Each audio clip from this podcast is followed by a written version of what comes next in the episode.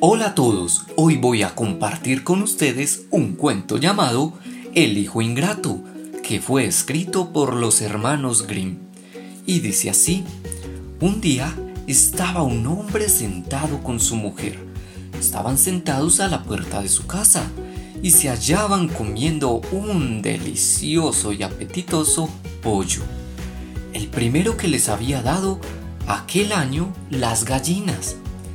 El hombre vio venir a lo lejos a su anciano padre e inmediatamente se apresuró a ocultar el plato para no tener que darle algún pedazo de pollo, de modo que el visitante solo pudo beber un trago y se volvió enseguida.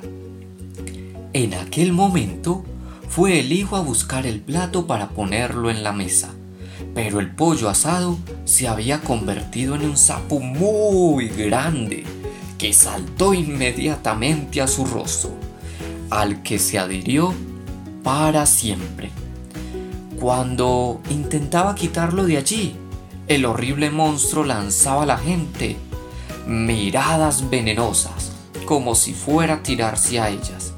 Así es que nadie se atrevía a acercarse, por lo cual el hijo ingrato quedó condenado a alimentar al sapo, pues si no lo hacía, le devoraría la cabeza. Así pasó el resto de sus días vagando miserablemente por la tierra. Esto debido a sus malas acciones con su padre.